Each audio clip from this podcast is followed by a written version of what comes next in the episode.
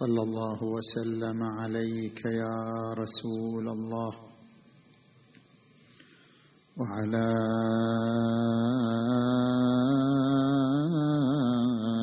أهل بيتك المنتجبين يا ليتنا كنا معكم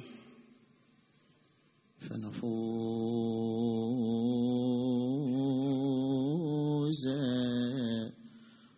فوزا عظيما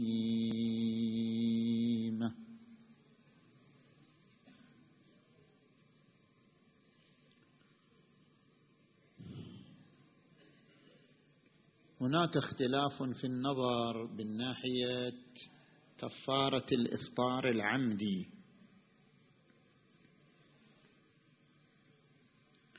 نحن نعلم أن المفطرات للصوم متعددة.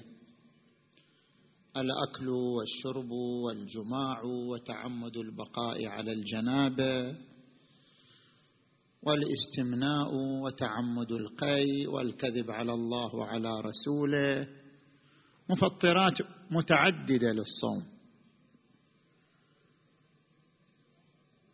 وقد ذكر الفقهاء أن من أفطر متعمدا وجبت عليه الكفارة. إنما الخلاف وقع بين السيد الخوئي والسيد السيستاني. هل هذه الفتوى عامة في كل مفطر؟ السيد الخوئي قدس سره يرى أن من أفطر متعمدا في نهار شهر رمضان فعليه الكفارة هذه الفتوى تعم كل المفطرات. أفطر على أكل على شرب على جماع على استمناء على كذب على الله وعلى رسوله على تعمد للقي. أي مفطر كان؟ أي مفطر من المفطرات العشرة إذا أتى به المكلف في نهار صوم رمضان متعمدا وجبت عليه الكفارة؟ سيد السيستاني يقول لا. فقط هذه المفطرات الاربعه الأكل والشرب هذا واحد. والجماع. وتعمد البقاء على الجنابة والاستمناء بس. هذه الأربعة إذا أفطر بها في نهار شهر رمضان متعمدا وجبت عليه الكفارة. أما لو تعمد مفطر آخر غير هذه المفطرات الأربعة تعمد القيء تعمد الكذب على الله وعلى رسوله هو أفطر وهو آثم وعليه القضاء لكن ليس عليه الكفارة. الكفارة في خصوص من تناول أحد المفطرات الأربعة. أما ما سواها وإن كان آثم وإن كان عليه القضاء لكن ليس عليه الكفارة. أيضا يختلف السيدان في مسألة كفارة الحرام إذا أفطر على الحرام. شخص والعياذ بالله أفطر بالزنا. شخص والعياذ بالله أفطر بالاستمناء. إذا أفطر على محرم في نهار شهر رمضان المشهور من الفقهاء يقولون عليه كفارة الجمع. مو كفارة واحدة. يعتق رقبة إن كانت هناك رقبة يصوم شهرين متتابعين ويطعم ستين مسكينا لكل مسكين مد يعني كيلو إلا ربع من الطعام. فهو يجمع بين الكفارات الثلاث إذا أفطر على محرم. سيد الثاني يقول لا ماكو فرق بين محرم والمحلل. كفارة واحدة. نعم الأفضل شيء آخر. الأفضل مسألة ثانية. أما أنه عليه كفارة الجمع لا.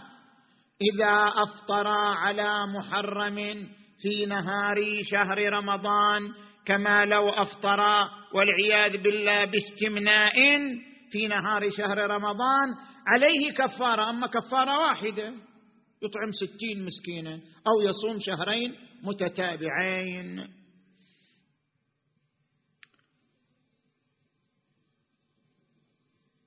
والمقصود بأنه يصوم شهرين متتابعين يعني يصوم واحد وثلاثين يوما. بعدين تسعة وعشرين اليوم الأخرى كيف؟ صومها متواصلة أو متفرقة. المهم أن يصوم واحد وثلاثين يوما متتابعة.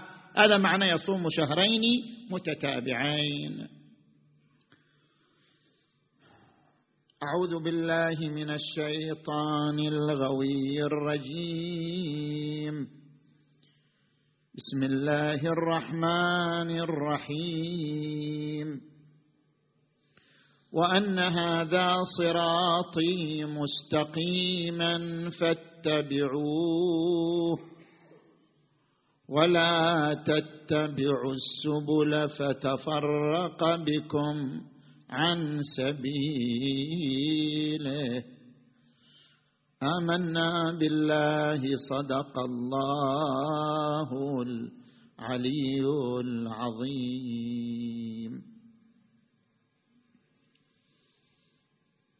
هناك بحث مثار منذ القدم وهو بحث التعددية في الأديان.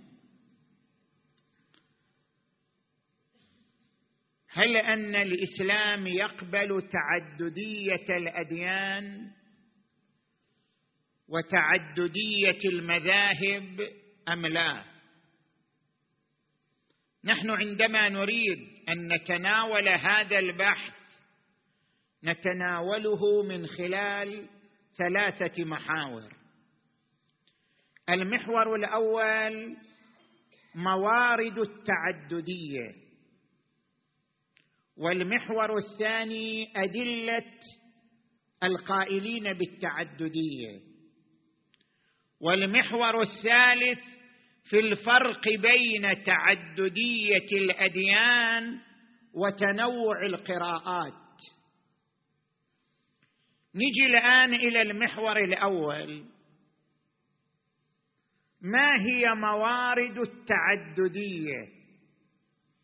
التعددية بين الأديان لها موارد ثلاثة. التعددية السلوكية والتعددية في سبل النجاة والتعددية في الحق والواقع. المورد الأول التعددية السلوكية ما معناها؟ التعددية السلوكية بمعنى أن الإسلام يدعو إلى التعايش السلمي بين أبناء الديانات المختلفة. هذا يسمى تعددية سلوكية يعني أن نتعامل مع أبناء الديانات المختلفة بلغة الاحترام بلغة التكريم هذا ما يعبر عنه بالتعددية السلوكية. هذا أمر لا إشكال فيه. الإسلام يقر التعددية السلوكية يعني التعامل مع أبناء الأديان المختلفة بلغة الاحترام والتكريم. قل يا أهل الكتاب تعالوا إلى كلمة سواء بيننا وبينكم أن لا نعبد إلا الله.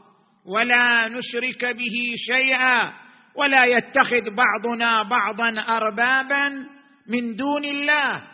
ويقول القرآن الكريم لا ينهاكم الله عن الذين لم يقاتلوكم في الدين ولم يخرجوكم من دياركم أن تبروهم وتقسطوا إليهم. إنه يحب المقسطين. هذه التعددية بمعنى التعايش السلمي لا إشكال فيه. الدين يدعو إلى ذلك. المورد الثاني التعددية في سبل النجاة. إيش معنى يعني التعددية في سبل النجاة؟ يعني هل الناجون من النار خصوص المسلمين غيرهم ما ينجو من النار؟ الناجون من النار. أفمن زحزح عن النار؟ خصوص المسلمين أو لا؟ يمكن أن يدخل الجنة من ليس بمسلم. يمكن أن ينجو من النار من ليس مطيعا. هل أن النجاة من النار تختص بدين معين بالمسلمين أم لا؟ هذه التعددية في سبل النجاة. طبعا لا. الجنه ليست بيدنا نحن نوزع صكوكها ونوزع بطاقاتها. لا. سبل النجاة من النار سبل الخلاص من النار متعددة. منهم من يدخل الجنة لصلة الرحم منهم من يدخل الجنة لبر أبويه منهم من يدخل الجنة لصدقاته ونفقاته منهم من يدخل الجنة لقصوره واستضعافه. الجنة ليست بأيدينا. سبل النجاة من النار متعددة وليست منحصرة. لذلك أحد خواص الإمام الباقر عليه السلام الروايه في البحار قال له نحن نمد المطمار.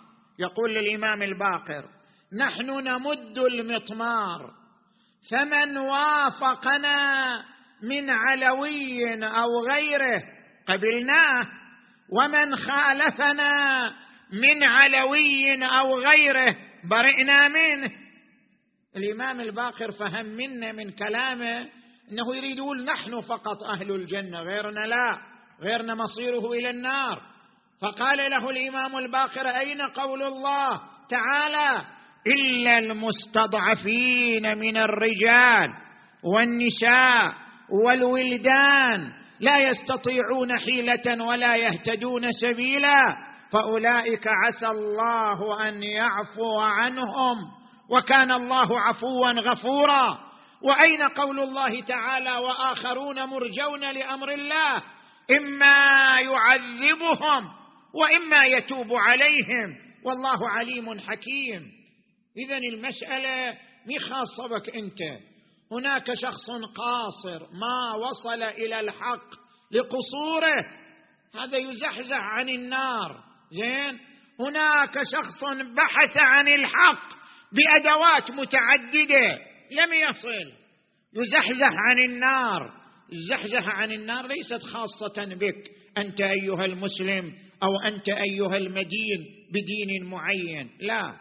اذا التعدد في سبل النجاة سبل الوصول إلى الجنة نعم نحن نؤمن بهذه التعددية. ممكن أن يحصل ذلك. زين؟ المورد الثالث التعددية في الحق. يعني هل الحق متعدد؟ التعددية بمعنى التعايش السلمي. قلنا هذا شيء لا يمنع منه الإسلام. التعددية بمعنى التعدد في سبل النجاة من النار. هذا أيضا شيء ما يمنع منا الإسلام. كلام في التعددية في الحق. هل الحق متعدد؟ هل الواقع متعدد أم لا؟ هو هذا محل الكلام هو هذا محل البحث. عندما نبحث في التعددية الدينية نبحث هل الحق واحد أو الحق متعدد. زين؟ لذلك ننطلق إلى المحور الثاني. في المحور الثاني التعددية في الحق هم لها معاني مو معنى واحد. دقق معي جيدا. شنو المقصود بالتعددية في الحق؟ شنو المقصود بالتعددية في الواقع؟ أيضا عندنا ثلاثة معاني للتعددية الدينية بمعنى التعددية في الحق والواقع. التعددية العرفانية التعددية التشريعية التعددية الواقعية. فعندنا ثلاثة معاني للتعددية في الحق. نجي إلى المعنى الأول. التعددية العرفانية. شنو معنى التعددية العرفانية؟ يعني أنت من تقرأ تراث مثلا جلال الدين الرومي ابن العربي المعري البسطامي. من تقرأ هذا التراث ماذا ترى؟ ترى أن هؤلاء يطرح حقيقة بنظرهم. يطرح مبنى بنظرهم وهو أن كل الأنبياء والأولياء والعباد وصل إلى الله. ما في واحد وصل إلى الله والثاني ما وصل. زين؟ هنا توجد تعددية في الوصول إلى الله. هنا توجد تعددية في عبادة الله. هنا توجد تعددية في القرب من الله. ما معنى هذا الكلام؟ يقولون الله جميل جمال الله تجلى لعباده بصور مختلفة. كل نبي كل ولي كل عابد نال ومض من جمال الله حاز ومض من جمال الله. فكل نبي أو ولي أو وصي أو عابد زين؟ نال شيئا من جمال الله تبارك وتعالى لأن جمال الله بصور مختلفة. لأجل ذلك كل عبر عن ما ناله من الجمال بصياغه معينة وبأدبيات معينة. منهم من عبر عن الله بمنطق الحب منهم من عبر عن الله بمنطق الشكر منهم من عبر عن الله بمنطق الفناء. كل واحد يعبر عن الله بمنطق معين. نتيجة لومضة الجمال التي نالها حين قرب من الله تبارك وتعالى. هذا تعدد في القرب تعدد في نيل الجمال الإلهي. إحنا عبرنا عنه بالتعددية العرفانية. إحنا الآن ما نريد نسلط الضوء على هالنقطة. النقطة مقبولة بنحو ما. لذلك ترى حتى النصوص التي عندنا تنص على أن من العبادة ما يكون بمنطلق الحب والذين آمنوا أشد حبا لله. من العبادة ما تكون بمنطلق ذاتي. وادعوه خوفا وطمعا. يدعوننا رغبا ورهبا وكانوا لنا قانتين. أو كما ورد عن الإمام أمير المؤمنين علي عليه السلام إن قوما عبدوا الله إن قوما عبدوا الله رغبة فتلك عبادة التجار. وإن قوما عبدوا الله رهبة فتلك عبادة العبيد. وإن قوما عبدوا الله شكرا فتلك عبادة الأحرار. الاختلاف في منطلقات العبادة والقرب من الله هذا شيء على نحو الموجبه الجزئية مسلم. زين. نجي إلى المعنى الثاني للتعددية. التعددية في التشريع لكن مع القيود. يعني شلون؟ مثلا عبادة المسيحيين صحيحة في ظرفها يعني في زمان عيسى. عبادة اليهود صحيحة في زمانها. عبادة الإبراهيميين الصابئة صحيحة في زمانها.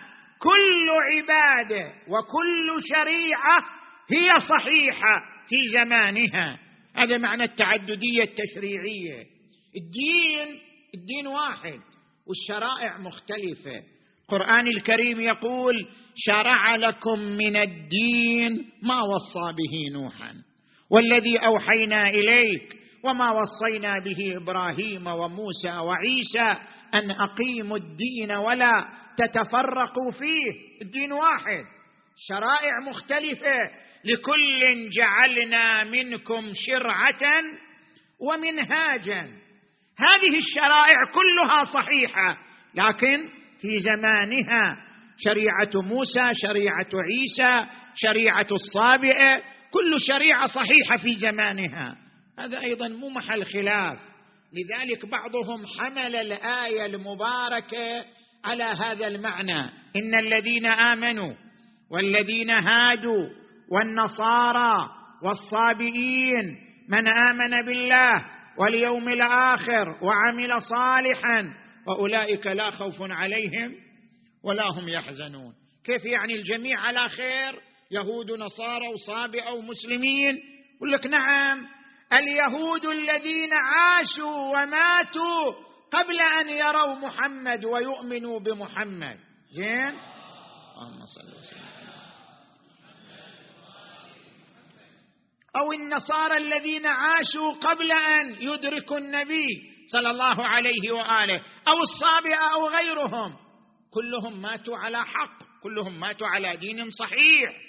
أو من أدرك النبي أو من كان في زماننا من يهود أو نصارى أو صابئة لكن لم يصل إلى الحق لقصوره لإحاطة المحيط الذي منعه من الوصول إلى الحق. هذا أيضا نجا من النار. اذا بالنتيجة تعددية التشريعية بهذا المعنى لا كلام فيها. نجي إلى التعددية بالمعنى الثالث وهو التعددية الواقعية. شلون التعددية الواقعية؟ يعني هل التثليث والتوحيد كلاهما صحيح؟ وهذه هل نستطيع أن نقول التثليث والتوحيد كلاهما صحيح انطلاقا من التعددية الدينية؟ أو نقول موسى نبي وليس نبي انطلاق من التعددية الدينية؟ محمد صلى الله عليه وآله نزل عليه الوحي أو ما نزل؟ انطلاقا من التعددية الدينية. هل هناك تعددية دينية واقعية؟ يعني هل الواقع واحد أم الواقع متعدد؟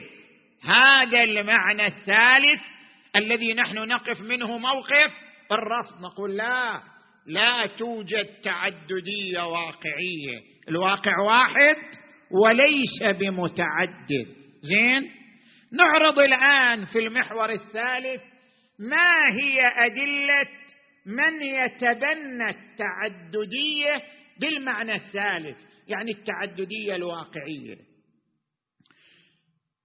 الذين يتبنون التعددية بالمعنى الثالث يطرحون أدلة الآن أنا أذكر لك الأدلة.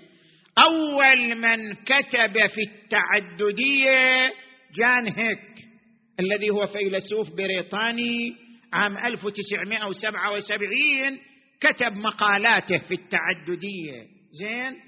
الباحث الإيراني السيد عبد الكريم سروش عنده كتاب صراط هاي مستقيم يعني الصراطات المستقيمة. يقول ما عندنا صراط مستقيم واحد عندنا صراطات مستقيمة. أيضا يرى التعددية الدينية بمعنى التعددية الواقعية.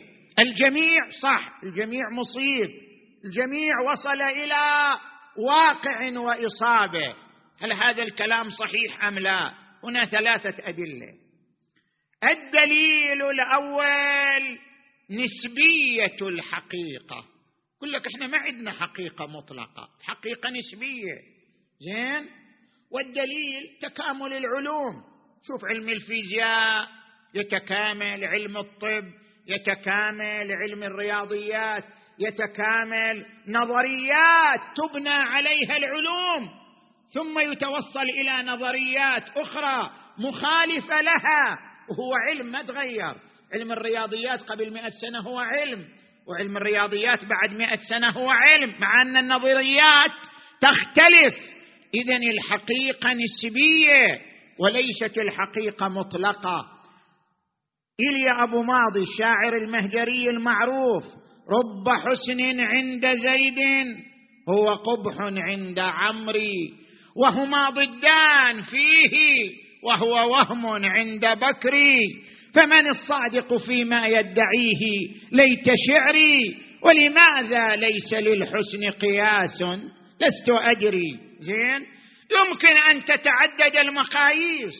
والجميع حصل على درجة من الإصابة حصل على نسبة من الحقيقة حقيقة نسبية. زين؟ هذا الدليل نحن نوجه ملاحظتين لهذا الاستدلال. الملاحظه الأولى أنه بناء على ذلك الحقائق على نوعين كما يذكر في الفلسفة. حقائق مشككة وحقائق متناقضة. يعني الاختلاف بين الحقائق على قسمين. اختلاف تشكيكي واختلاف تناقض. الاختلاف التشكيكي يعني شنو؟ هي حقيقة واحدة لكن لها درجات متعددة. كل أصاب درجة من درجات الحقيقة. عندما تختلف الحقيقة على نحو التشكيك هذا شيء مقبول ما عندنا مانع فيه. مثلا نأتي إلى معرفة الله جل, جل جلاله. معرفة النبي بالله لا إشكال. أقوى من معرفة الإمام بالله. معرفة الإمام بالله لا إشكال أنها أقوى من معرفة العلماء بالله. معرفة العلماء بالله لا إشكال أنها أقوى من معرفة غير العلماء. إنما يخشى الله من عباده العلماء. معرفة الله حقيقة واحدة ما تتغير. لكن هذه الحقيقة لها درجات ومراتب. كل طبقة حصلت على درجة. العلماء حصلوا على درجة. الأئمة حصلوا على درجة. محمد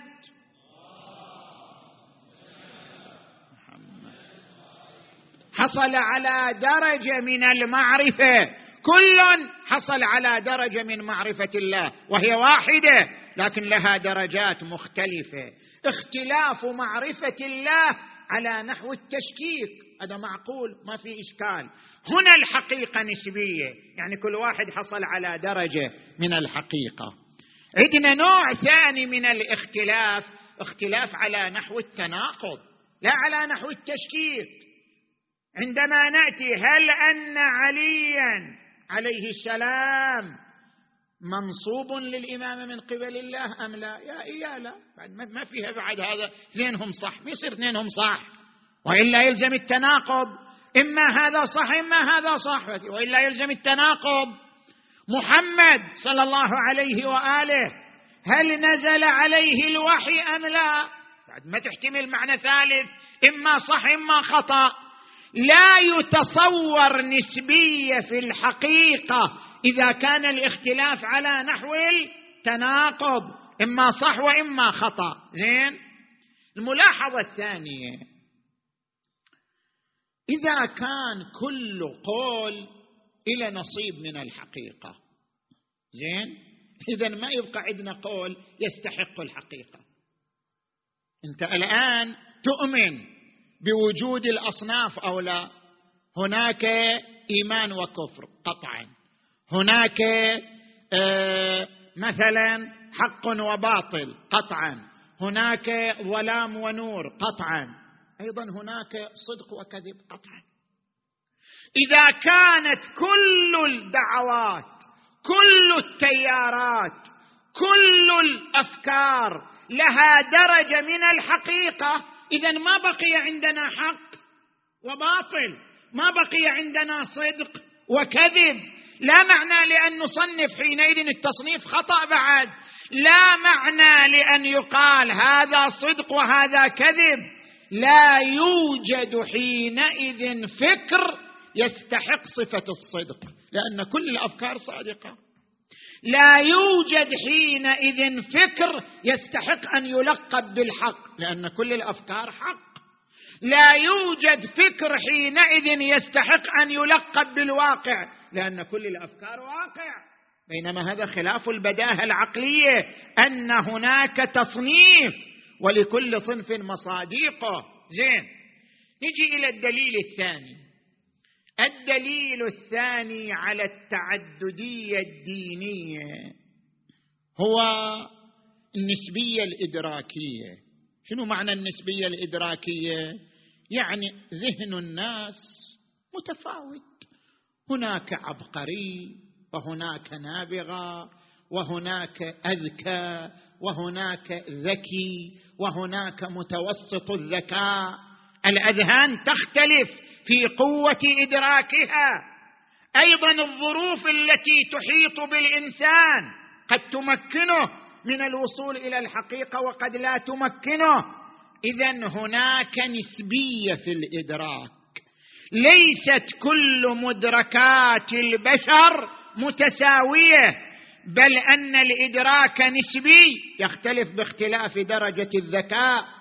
ويختلف باختلاف الظروف المحيطة بالإنسان المفكر. بناء على النسبية في الإدراك نقول بأن الأديان متعددة. كل أهل دين نالوا بإدراكهم نسبة من الدين الواقعي الملاحظة على هذا الاستدلال صحيح. النسبية في الإدراك هذا ما حد يقدر يمنعه. أنا وأنت كلانا نقرأ مقال واحد في الفيزياء في الفلسفة. زين؟ في أي علم نقرأ أنا أفهمه؟ وأنت تفهمه. أنت تفهم نسبة منه أنا أفهم نسبة أخرى منه التفاوت في الإدراك والنسبية الذهنية هذا أمر حقيقة مسلمة. لكن هذه لا تعني التعددية الدينية. بالنتيجة أحد الفهمين صحيح والفهم الآخر خاطئ لا محالة.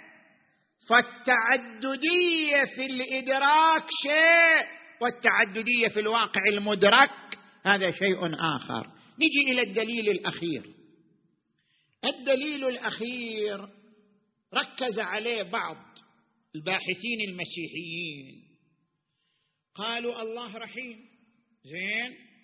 فإذا كان رحيما هل يعقل؟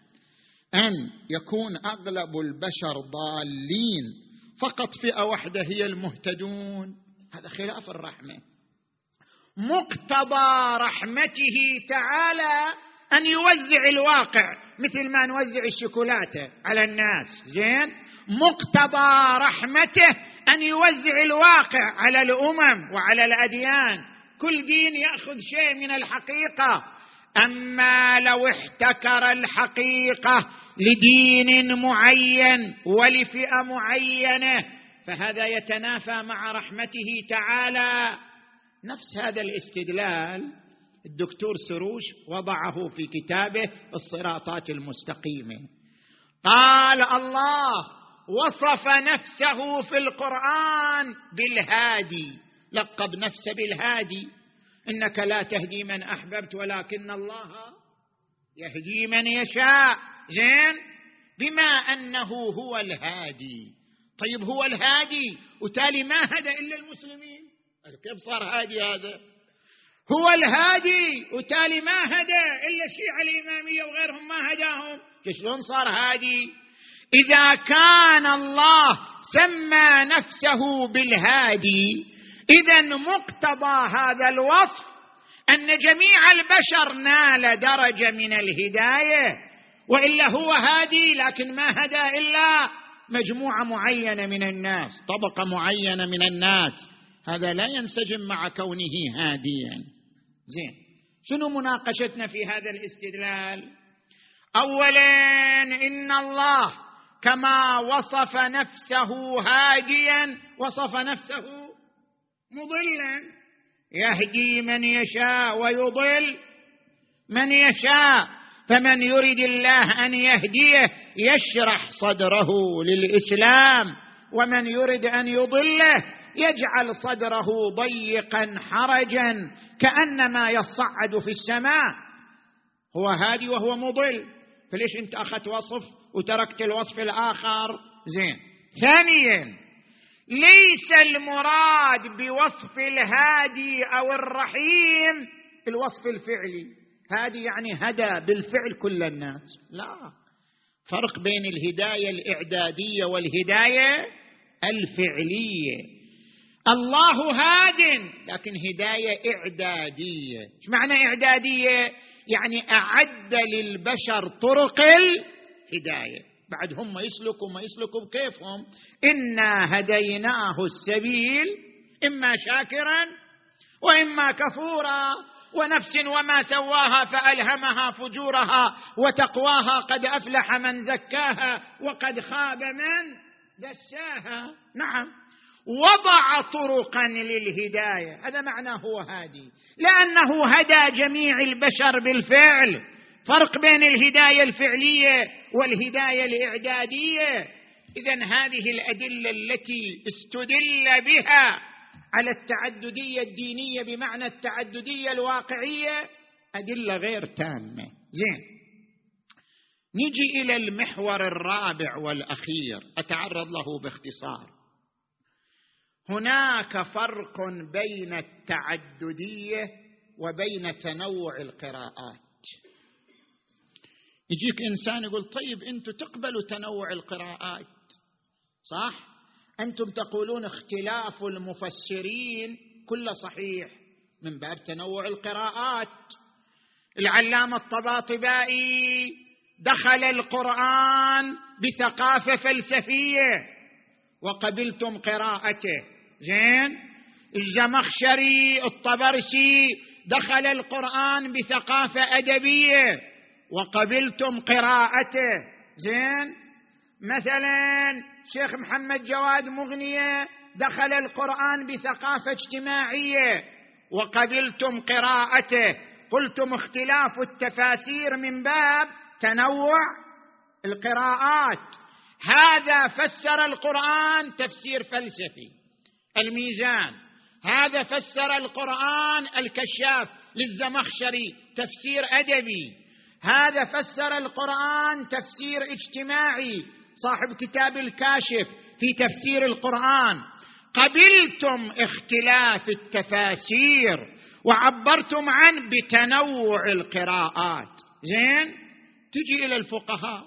فقهاء يختلفوا. تونا قبل ما ندخل في القراءة ذكرنا اختلاف الفتوى بين سيد الخوئي والسيد السستاني. زين؟ مدرسة واحدة لكنهم يختلفون في الفتاوى. طيب أنتم تقبلون اختلاف الفقهاء وتعبرون عنه بتنوع؟ القراءات. لم لا تعتبرون الأديان المتعددة والمذاهب المتعددة من قبيل تنوع القراءات؟ ليش تعتبروها تناقض في القراءات؟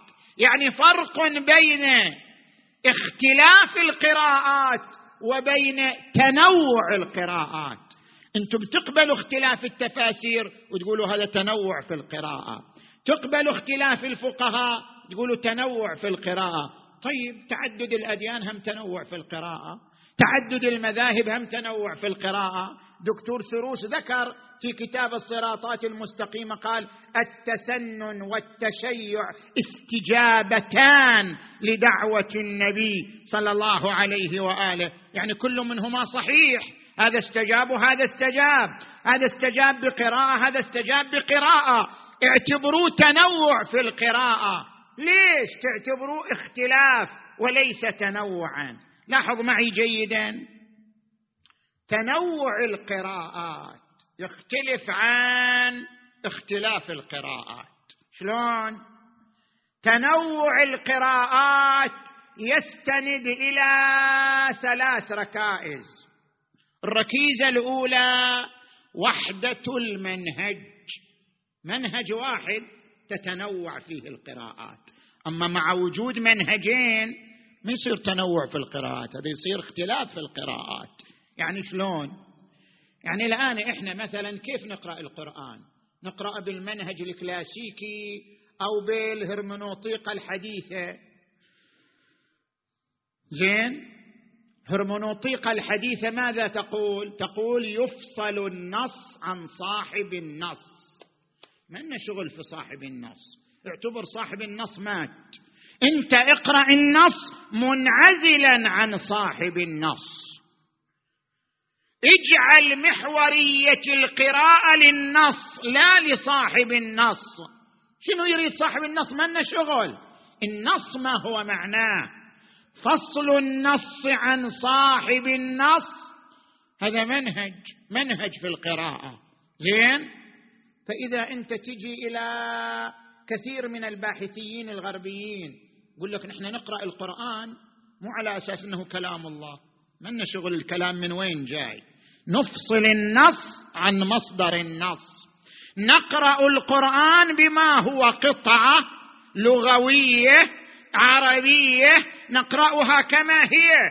وإذا قرأناها كما هي نجد فيها اختلافات وتناقضات وتقديم وتأخير وفوضى وإلى آخره. نحن نقرأ النص منفصل عن مصدر النص. هذا منهج. زين؟ بينما المنهج الآخر يقول لك لا كيف؟ مو هذا كلامه؟ بعدما ثبت عندي أن القرآن كلام الله ووحي الله أنا أقرأه بما هو كلام الله. أنا أقرأه مرتبطا بمصدره لا أقرأه مفصولا عن مصدره. لذلك تختلف النتائج تختلف الأحكام بين القراءتين. اذا هنا اختلاف في القراءة وليس تنوع في القراءة لأن المنهج مختلف. لابد أن يكون المنهج واحد. زين. طبعا كان المفروض الليلة أبحث اختلاف القراءات في آيات الحجاب. زين. اللي هو يرتبط بنفس البحث اللي إحنا فيه. هل هو اختلاف قراءة أو تنوع قراءة؟ بس لأنه إحنا شفنا هذا البحث سابق رتبة. يعني يكون هذا البحث نبحثه اولا بعدين نبحث كيف نتناول القرآن؟ بعدين نبحث اختلاف القراءات في آيات الحجاب في القرآن. يعني أكو بحوث ترتبية أكو بحوث متسلسلة. لذلك إحنا بدأنا بهذا البحث. زين؟ مثلا تجي إلى الدكتور محمد شحرور السوري. هو يقرأ آيات الحجاب بمنهج مختلف تماما. عن المنهج المعروف بين المفسرين والفقهاء. هذا اختلاف في المنهج. زين؟ فهذا من يعتبره إن إحنا تنوع في القراءة. لا هذا اختلاف في القراءة. نجي إلى الركيزة الثانية. الركيزة الثانية أن هناك أصول مشتركة تنطلق منها القراءتان. كيف يعني أصول مشتركة مشتركة تنطلق منها القراءتان؟ يعني خل أمثل لك الآن بحد الردة. الآن حد الردة محل بحث وجدال. هل المرتد يحد أو لا يحد؟ زين؟ حد الارتداد. إحنا عندنا أصول مشتركة. الأصل الأول الذي يقول لا إكراه في الدين. قد تبين الرشد من الغي. الأصل الثاني الذي يقول ولقد كرمنا بني آدم. فعندنا أصول قرآنية. بعد ما نتفق على الأصول أن الدين لا إكراه في الدين أن الدين لا إكراه فيه أن الله كرم بني آدم. زين؟ بعد أن نتحد على هذه الأصول نجي نبحث. هل أن حد الارتداد ينسجم مع هذه الأصول القرآنية؟ أو لا ينسجم مع هذه الأصول القرآنية. المشهور بين الفقهاء أن المرتد يحد هناك رأي آخر يذكره العلامة المطهر. لا يقول لك المرتد ما يحد إلا بشروط منها أن يعلن الارتداد منها أن يكون في ارتداده فتنة منها أن لا يكون عن شبهة. مو أي ارتداد يحد زين؟ هنا نعتبر هذا اختلاف في القراءة. لما؟ عفوا تنوع في القراءة. لما؟ لأن هناك أصول مشتركة اتفق عليها وانطلقت القراءات من أصول مشتركة فيما بينها. هنا نقول هذا تنوع في القراءة. نجي إلى الركيزة الثالثة وحدة الأدوات. يعني الآن إحنا نعيش مشكلة واقعا. يجيك الباحث الأكاديمي ها ويدخل في الفقه ويبحث المسألة الفقهية ويستخرج حكم فقهي ويقول لك أنا ما أقبل رؤية الفقهاء. أنا الآن بحثت المسألة واستخرجت حكم آخر. زين. يجي الفقيه يبحث نفس المسألة بس الحكم عنده مختلف. طيب. هل بينهما وحده في الأدوات؟ حتى نقول هذا من تنوع القراءات أو لا اختلاف في الأدوات. الباحث الأكاديمي مع احترامنا له دخل في الفقه بأدواته لا بالأدوات الفقهية. مثل يجي الفقيه الآن زين يجي الفقيه والله يتحدث أو يبحث في علم النفس بأدوات فقهية. يقبل منه. يجي الفقيه يتناول بحث في علم النفس لكن بأدوات فقهية. يقول له لا علم النفس له أدواته. يجي هذا الفقيه يبحث في علم الإدارة بأدوات من علم الكلام. ما إلى علاقة. ابحث في كل علم بأدواته. زين؟ الفقيه يبحث في الفقه بأدوات فقهية. ويبحث في غيره بأدوات غيره. أيضا انت الباحث الأكاديمي تبحث في الفقه بأدواته. كل علم له أدواته. كل علم له مجالاته. لأجل ذلك إذا اتحدت الأدوات صارت المسألة تنوع قراءات. أما إذا اختلفت الأدوات اختلف المنهج صار اختلاف في القراءات. وليس من باب تنوع القراءات. مثلا وأختم. عندما نأتي لحركة الحسين بن علي صلوات الله وسلامه عليه كيف نقرأ هذه الحركة؟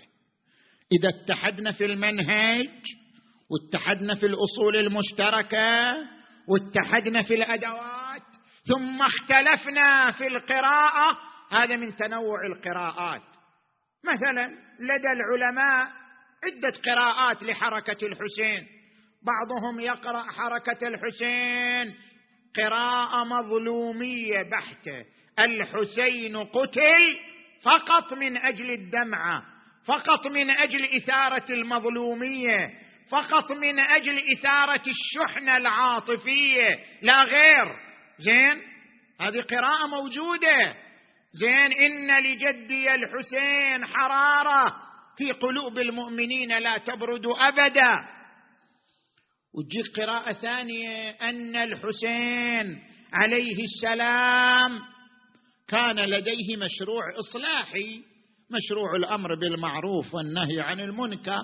لم يقبل منه مشروعه وقتل. حركة الحسين عبارة عن مشروع إصلاحي. قاده الحسين بن علي عليه السلام. تجي قراءة ثالثة. أن حركة الحسين كانت حركة تأسيسية. يعني طلب للسلطة. حسين كان يريد يغير السلطة. يغير السلطة من الأساس إلى سلطة أخرى. ولعمري ما الإمام. إلا الدائن بالقسط القائم بالعدل. الحابس نفسه على ذات الله.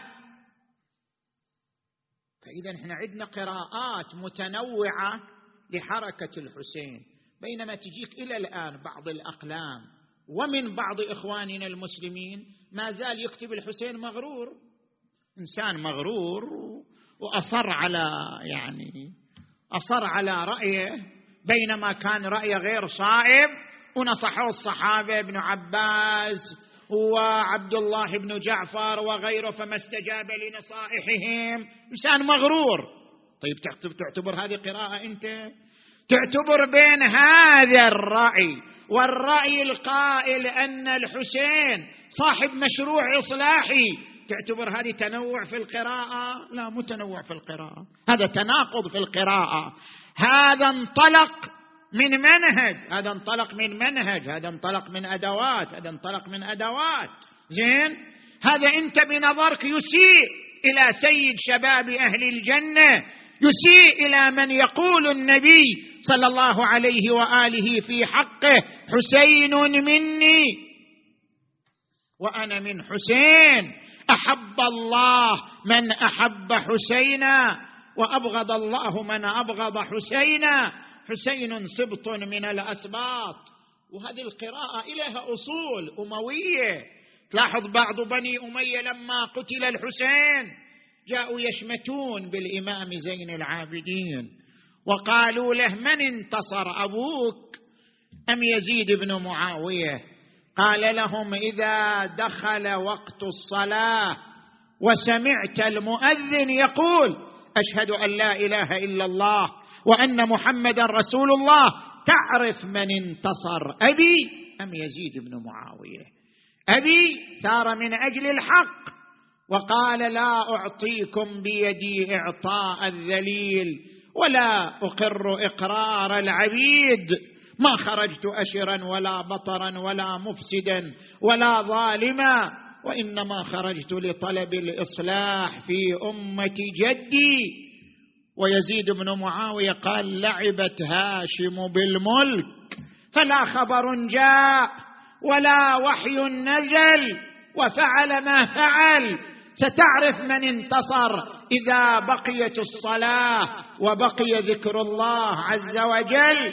تعرف الذي انتصر هو ذلك الدم الذي سفك على أرض كربلاء وهو يلهج بذكر الله. إلهي تركت الخلق طرا في هواك. وأيتمت العيال لكي أراك.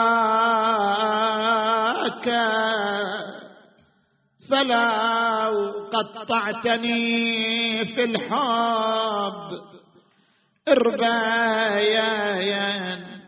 لما مال الفؤاد إلى سواك يا اللهم رضا بقضائك وتسليما لأمرك يا غياث المستغيثين.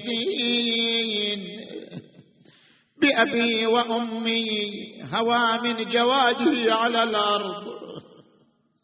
الدم صبغ شيبته. كان يخرج الدم ويصبغ به شيبته. ويقول هكذا ألقى الله. وأنا مخضب بدمي. بقي على هذه الحال يؤن أنينا ويحن حنينا. ينظر بطرفه إلى الخيمات. يرى زينب وزين العابدين هو اليتامى والنساء ينتظرن رجوعه هو ينظر إلى المعركة فيرى العتاة مصرين على قتله مصرين على الإزهاق بروحه بينما هو كذلك وإذا بطفل خرج من الخيمة طفل صغير ها. عشر سنوات خرج من الخيمة يركض. خرجت خلفه عمته زينب. إلى أين بني؟ إلى أين ابن أخي؟ قال عم دعيني أريد عمي الحسين.